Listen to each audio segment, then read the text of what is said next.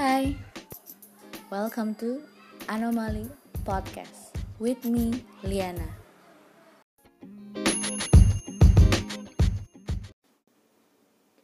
Hai, welcome to Anomaly Podcast with me, Liana. Jadi, um, sebelumnya gue mau ngucapin terima kasih uh, sama kalian yang sudah mendengarkan podcast ini dan juga kalian yang sudah mau sharing ke gue uh, lewat DM ke Instagram Anomaly Podcast. Uh, I really appreciate uh, for your message because I know that uh, someone out there listen to my podcast. So thank you guys. Nah uh, kali ini uh, gue update kembali ya dari sesi uh, self self terapi improvement yang uh, gue jalani beberapa waktu sebelumnya jadi uh, gue saat ini tinggal satu sesi lagi. Jadi gue udah menjalani lima sesi. Dan di uh, sesi yang terakhir ini final session gitu kan awalnya kan gue memang offline ya. Jadi ketemu langsung ke tempat terapisnya.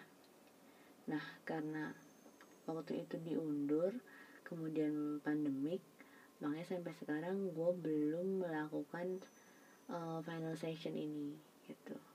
Dan uh, terapis gue sih sekarang mereka buka kayak konsultasi online juga gitu kan untuk yang mau terapi. Cuman untuk final session ini memang uh, dari gue sih pinginnya bisa offline gitu kan. Pinginnya directly ketemu mereka gitu kan sehingga gue bisa kasih uh, kasih kesimpulan terus mereka juga bisa kasih feedbacknya dari uh, progres gue terapi ini. Karena kan judulnya improvement. So it should be uh, some improvement.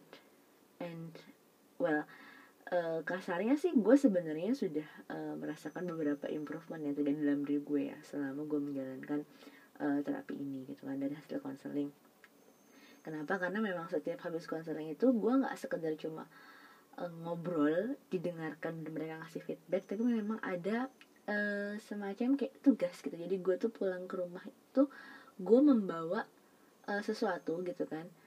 Gue membawa PR yang mana PR ini harus dibereskan agar gue bisa move on ke tahap yang selanjutnya. Dan gue itu ketika si tugas ini belum selesai itu biasanya kita nggak bisa lanjut lagi gitu eh nggak bisa melanjutkan sesi berikutnya. Gitu. jadi kayak ya yeah, you have to finish your homework please gitu kan. Dan uh, eh, gue lupa sesi 3 apa sesi 4 yang di mana uh, masalahnya kan jadi mulai berkembang ya gitu. Nah salah satu uh, anxiety gue adalah ketika gue harus menghadapi orang-orang yang sulit diajak uh, berbicara sulit diajak komunikasi.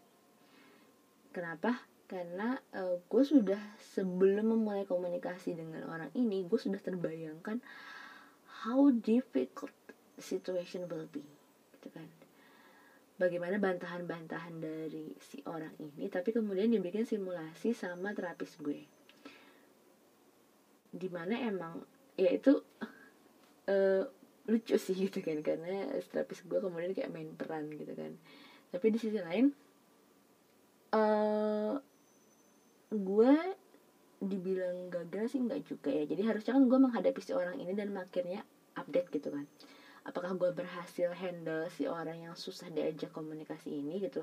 Dan ternyata uh, sebelum gue komunikasi sama si orang ini gue sempat melakukan beberapa strategi dengan melakukan pendekatan ke bawahan-bawahannya dia dan itu justru malah uh, bisa menghasilkan efektivitas yang lebih baik. Kenapa? Karena bawahannya ini adalah PIC dari project yang gue pegang gitu kan. Jadi dia justru yang kayak encourage leadernya untuk melakukan project itu. And that's good. Dan di sisi lain gitu kan uh, beberapa hal yang jadi uh, dalam tanda kutip permasalahan itu ternyata sesuatu yang tadinya pingin gue gue tembakin ke si orang yang susah diajak komunikasi ini ternyata itu dilakukan oleh pihak lain bukan gue gitu. Dan akhirnya itu mulai terbuka sih. Permasalahan satu persatu permasalahan satu persatu sudah mulai terbuka gitu kan. Dan nggak harus dari gue ternyata gitu. Nggak harus gue yang harus mengeluarkan energi jebret jebret gitu tapi ternyata ada cara lain gitu dan that's fine. Dan pada akhirnya gue nggak harus komunikasi ke orang ini but I think this month I should communicate with him. Karena yes again gitu the the project is continue and ya gue emang harus menghadapi dia gitu gimana pun caranya. Gue sih sebenarnya gak menghindari cuman gue mencoba mencari cara gimana caranya project ini bisa berjalan even without to talk with him but I think tetap harus dihadapin gitu. Cuma memang kondisinya mungkin karena sudah tahu tadi ya sudah tahu kalau nanti seperti bakal seperti apa gitu kan. Cuma akhirnya itu bikin jadi kayak males nunda-nunda gitu kan. Tapi uh, gue sih berprinsip wah pokoknya bulan ini tuh gue harus benar-benar meeting sama mereka dan dapet goalnya apa apa pun feedbacknya entah itu uh, mereka agree atau mereka fully not agree atau mereka half and half agree it's okay gitu kan. Yang penting berjalan. So I will encourage myself more and my team also to conquer con conquer this situation. Nah uh, ini terkait dengan orang yang susah diajak komunikasi ya. Dan salah satu hal yang bikin anxiety gue kambuh gitu ketika memikirkan terkait hal ini. Nah di sesi yang uh, mendek, uh, harusnya jadi sesi terakhir itu gue sebenarnya dapat PR untuk bikin uh, bisnis uh, model Canva BMC jadi kayak semacam uh, apa ya kayak skema gitu loh. Um, uh, skema tentang uh, karir yang pengen gue ambil gitu. Karena dari pekerjaan yang gue lakukan ini gue sempet uh, cerita ke terapis gue bahwa gue sebenarnya itu uh, ada keinginan untuk jadi konsultan gitu. Dan menurut beliau uh, gue punya talent di situ gitu. Uh, potensi gue besar untuk ke arah sana gitu kan karena kondisi yang sekarang itu gue jadi kayak cenderung gue itu di tim yang sekarang ya gue itu cenderung kayak sudah mulai ber gue berlari tapi tim gue tuh masih jalan santai gitu. Sehingga guanya akhirnya yang frustrated gitu kan.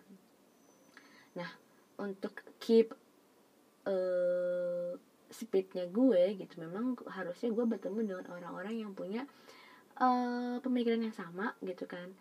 Uh, golnya sama dengan kecepatan yang sama pula gitu. Nah dia rekomend memang kalau emang gue uh, pengen jadi konsultan atau malah buka usaha konsultasi sendiri. Nah itu makanya dia akhirnya nyaranin menyarankan gue untuk bikin bisnis model Canva tapi buat personal bukan buat a company. Sampai akhirnya gue cari-cari bukunya gitu kan. Tapi PR-nya belum selesai. Kalau misalkan gue udah selesai nanti gue update dan gitu kan Eh, uh, gue kenapa akhirnya belum selesai juga? Karena gue procrastinate dong. Kenapa gue procrastinate? Karena ya gue nggak bisa ketemu offline dengan terapis gue dikarenakan kondisi yang sekarang ini gitu kan. Dan kalau pengen offline pun mungkin nanti gitu. Maybe setelah lebaran ya setelah pandemi ini berakhir. Itu kan juga nggak tahu kapan ya. Udah ada pemodelan pemodelan juga sebenarnya terkait pandemi ini. Covid 19 where will be end gitu. Cuman kan dengan kondisi pemerintah yang saat ini perbedaan pemerintah pusat pemerintah daerah wes lah ya gitu kan. We we apa ya berdasarkan pemodelan itu ya sebenarnya kita sudah bisa estimate gitu akan seperti apa dan sampai kapan. Cuman kan nothing is uh, really ensuring gitu. Nggak nggak ada sesuatu yang benar-benar pasti sekarang ini gitu kan dengan kondisi sekarang gitu.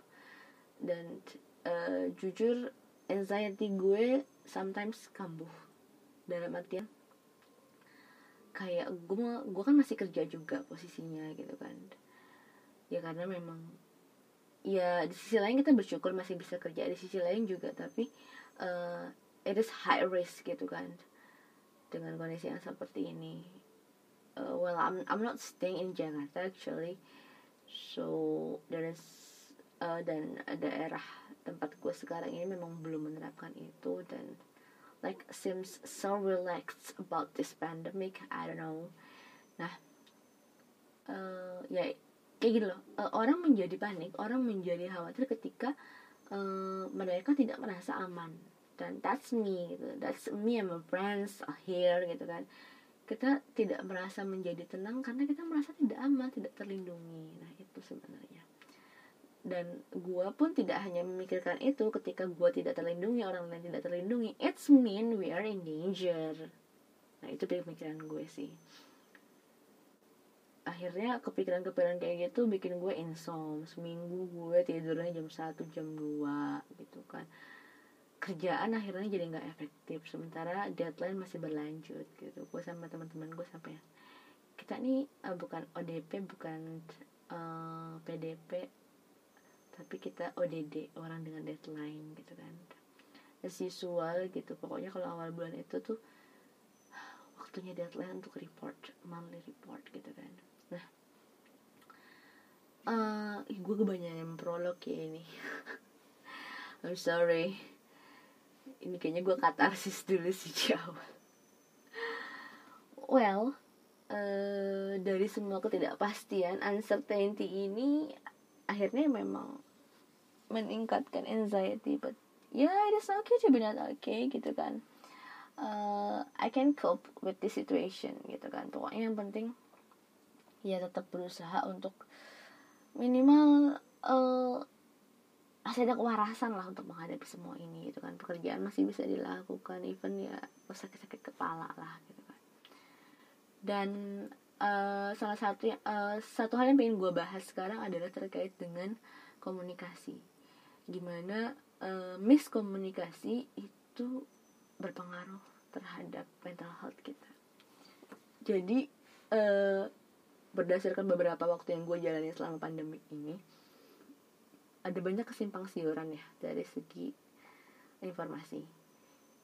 Contoh nih ya kayak misalkan kita uh, akhir-akhir ini tuh dapat info yang BNPB belak-belakan soal uh, tidak akuratan data gitu. We know gitu kan. Uh, kita bahkan mungkin gak bisa mempercayai 100% data yang disajikan BNPB sekarang gitu kan dengan jumlah berapa orang yang positif berapa orang PDP or RDP gitu kan belum lagi orang-orang yang belum uh, tanpa gejala gitu kan. Dan sementara tes di Indonesia sendiri tidak dilakukan secara besar-besaran dibandingkan negara-negara lain yang setiap harinya bisa mereka melakukan puluhan ribu tes gitu. Dan kita hanya melakukan rapid test which is 30% potentially error. Nah itu. Yang kayak gini ini kadang bikin anxiety yes gitu kan. Ini tuh uh, kok apa ya komunikasi komunikasi yang hmm, not certain gitu kan. Uncertain not certain.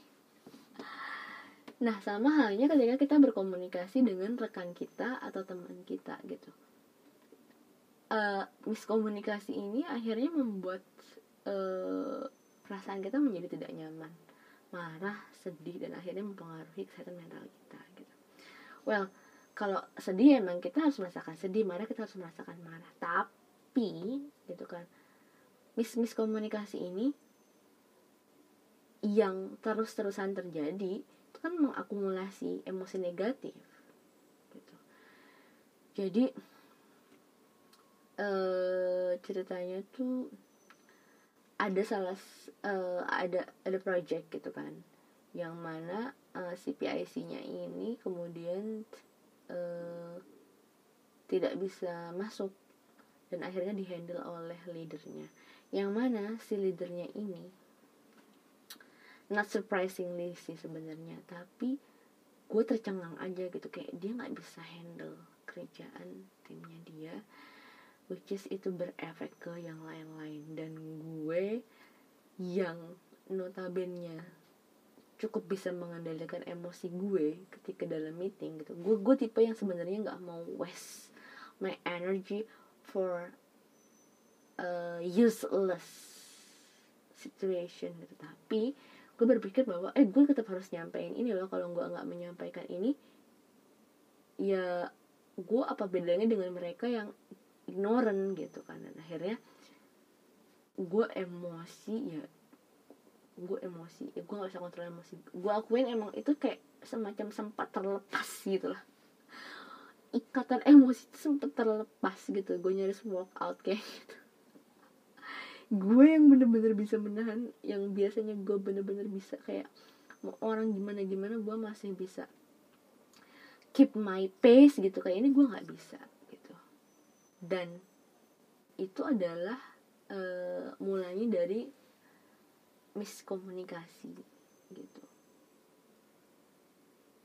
Yang mana uh, komunikasinya tidak berjalan dengan tepat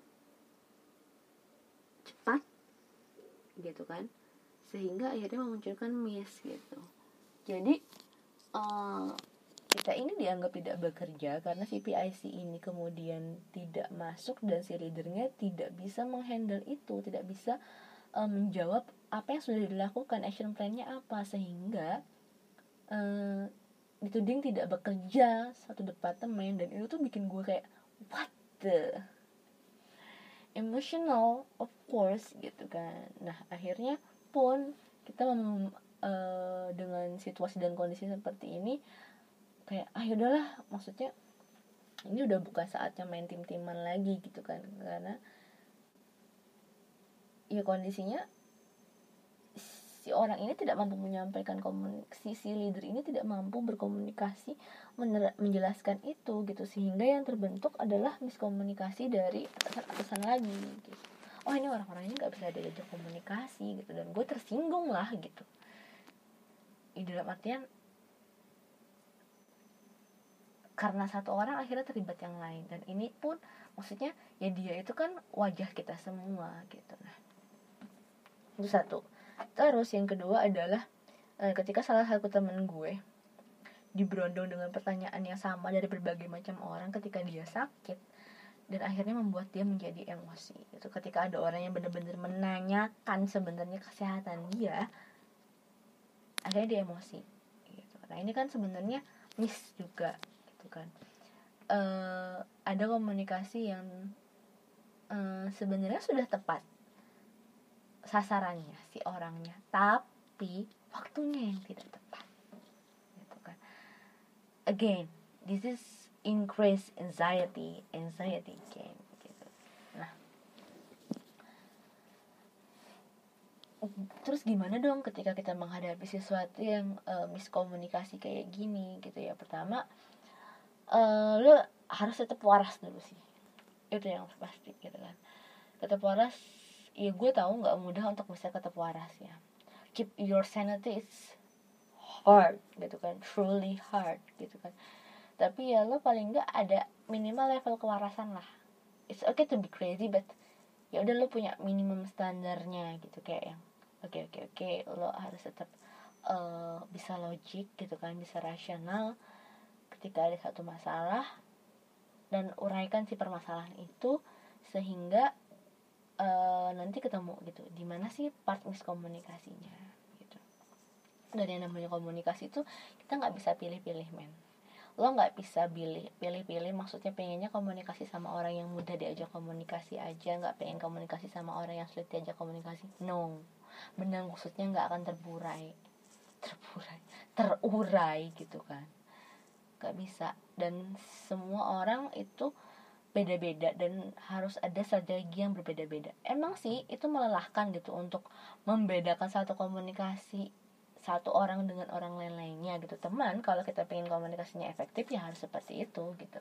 Ada orang-orang yang ketika lo ngajak komunikasi barbar barbar dalam artian uh, bahasa lo itu terang-terangan belak-belakan uh, dia lebih meng dia mengerti mengerti dan langsung dapet maksud lo apa goalnya apa dia nangkep.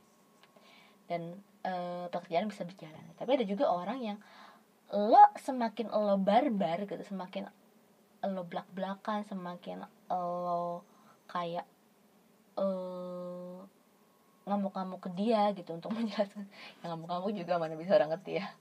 Maksudnya uh, bahasa lo semakin gak enak gitu mungkin ada orang yang ya dia nggak akan dapet gitu. Dan mungkin lo harus dengan cara yang pelan-pelan step by step.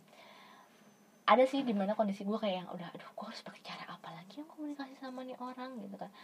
Dengan cara mengajak kayak mengedukasi dia tetap nggak dapat dengan cara memancing untuk dia berinisiatif itu juga nggak dapat gitu.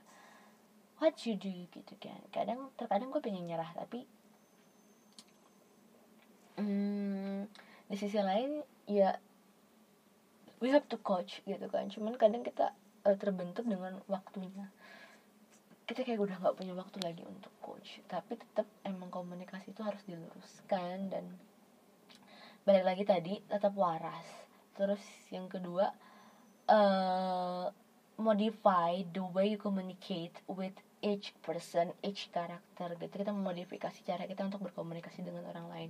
I'm an introvert and communicate to other it's really exhausting gitu kan. Melelahkan sekali untuk berkomunikasi dengan orang lain, jujur. Apalagi ketika gue harus ngotot, itu energi gue kan kayak membara-bara terus pen out abis itu gue bener kayak udah nggak punya energi lemes capek gitu. like today I'm really tired gitu kan jadi peopling gue menyebutnya peopling karena uh, bertemu dengan orang-orang itu melelahkan gitu kan menghabiskan energi gue sebagai seorang introvert gitu. But ya lo nggak bisa menghindari ini gitu. Jadi bahkan ketika lo sudah bisa mengestimasi uh, feedback dari orang yang lo mau ajak komunikasi lo tetap harus menyampaikan.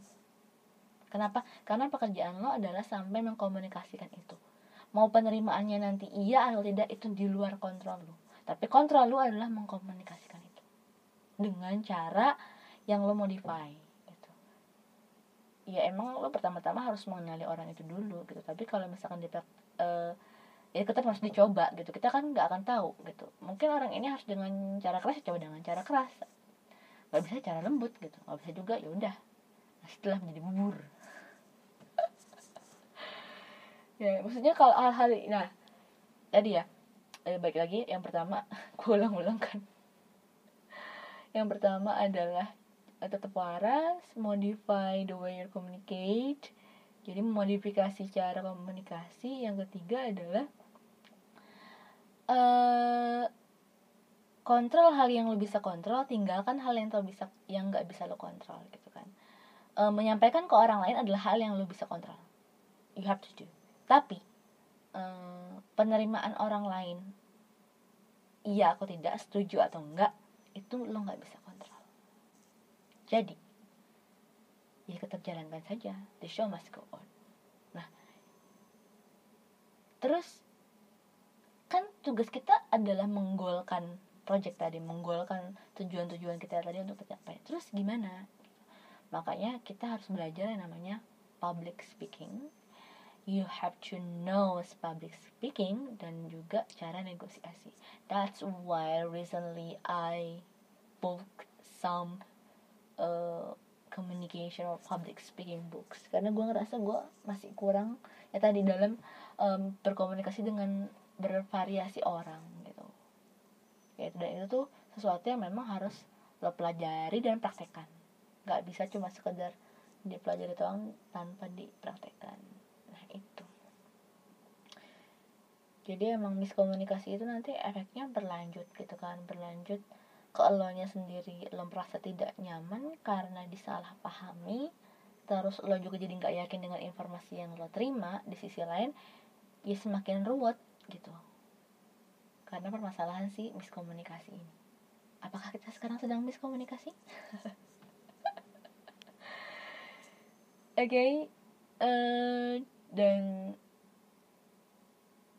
again ya eh, kita nggak harus overthinking gitu kan terhadap hal-hal yang kemudian jadi miskomunikasi. Tapi tapi akan jauh lebih baik ketika kita mengurai satu persatu step by step gitu kan.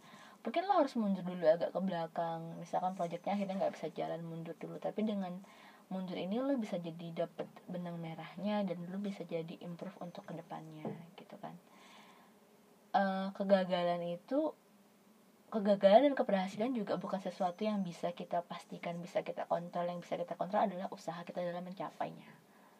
Usahanya seberapa besar usaha lo itu yang lo bisa kontrol. Lo bisa naikkan usaha lo lo bisa turunkan usaha lo tapi ya semakin besar usaha presentasi keberhasilannya harusnya semakin besar harusnya. Tapi kenyataannya kan banyak faktor kayak sekarang kondisi pandemik semuanya perekonomian menjadi masalah gitu kan. Banyak orang di PHK gitu. Itu merinding nggak sih lo gitu kan? Dan itu bener-bener di depan mata kita sendiri. Nah um, untuk kalian yang memang sekarang sedang GERD, anxiety juga, terus overthinking, atau segala sesuatunya yang membuat kalian tidak nyaman dengan kesehatan mental kalian ya uh, tetap coba untuk waras gitu. Dalam artian uh, lo yang bertanggung jawab terhadap diri lo. Tapi berat kan berarti lo yang salah. Maksud gue adalah kita bertanggung jawab terhadap apa pilihan kita kita bertanggung jawab uh, kita mau tetap terus ada di posisi di pre tetap ada di posisi anxiety atau berusaha untuk bangkit gitu kan. Berusaha untuk bangkit. You know that a lot of people is stress banyak orang yang stres gitu kan. Dan uh, tiap orang punya cara-cara. Lo akan menemukan caranya gimana lo bisa uh, tetap hidup waras gitu kan. Dengan kestresan yang ada gitu. Dengan cara lo gitu. Ya uh, eh, gue berharap setiap orang bisa menemukan caranya masing-masing gitu kan karena setiap orang punya masalah yang beda-beda gitu kan. Dan masalah selalu ada. Selama lo masih hidup pasti ada masalah gitu. Kalau nggak ada masalah ya lo udah mati. Iya kan? Gitu loh. Ya bahkan setelah mati itu masih banyak masalah juga. Ya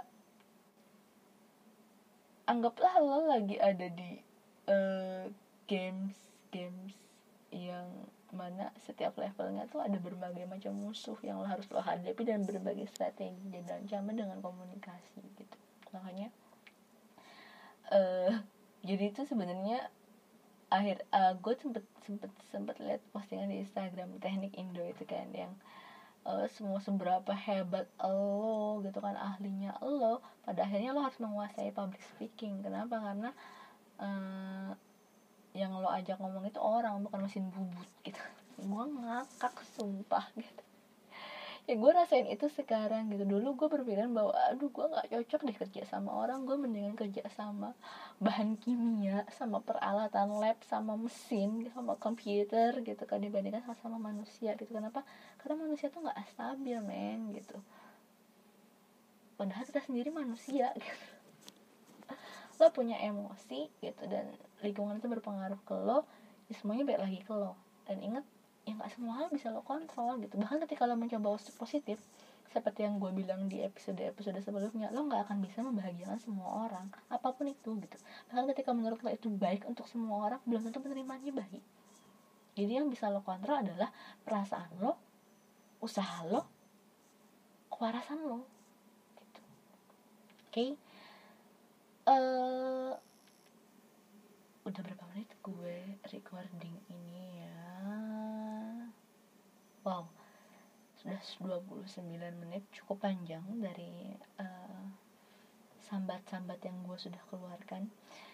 Um, pokoknya buat kalian semua tetap um, waras.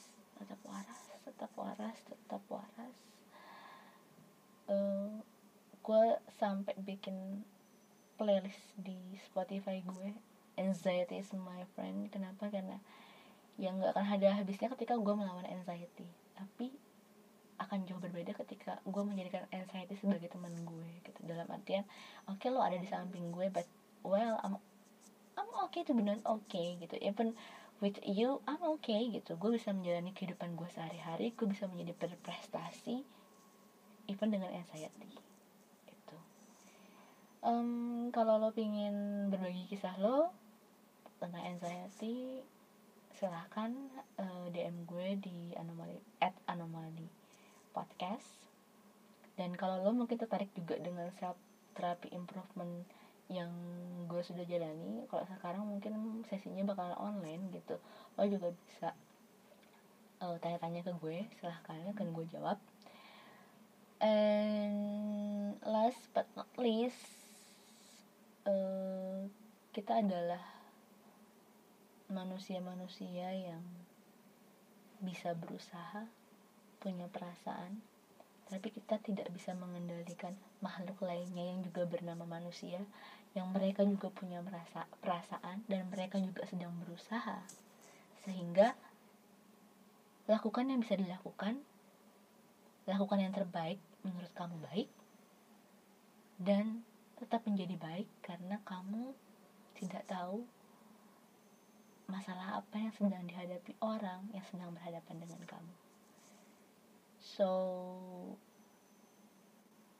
jadikan anxiety bukan sebagai musuh, tapi sebagai rekan untuk bisa terus jalani hidup. Oke? Okay? see you on the next episodes. Stay tuned. Uh, no, no, no, not stay tuned because it will be finished. So here is the Animal Podcast. See ya.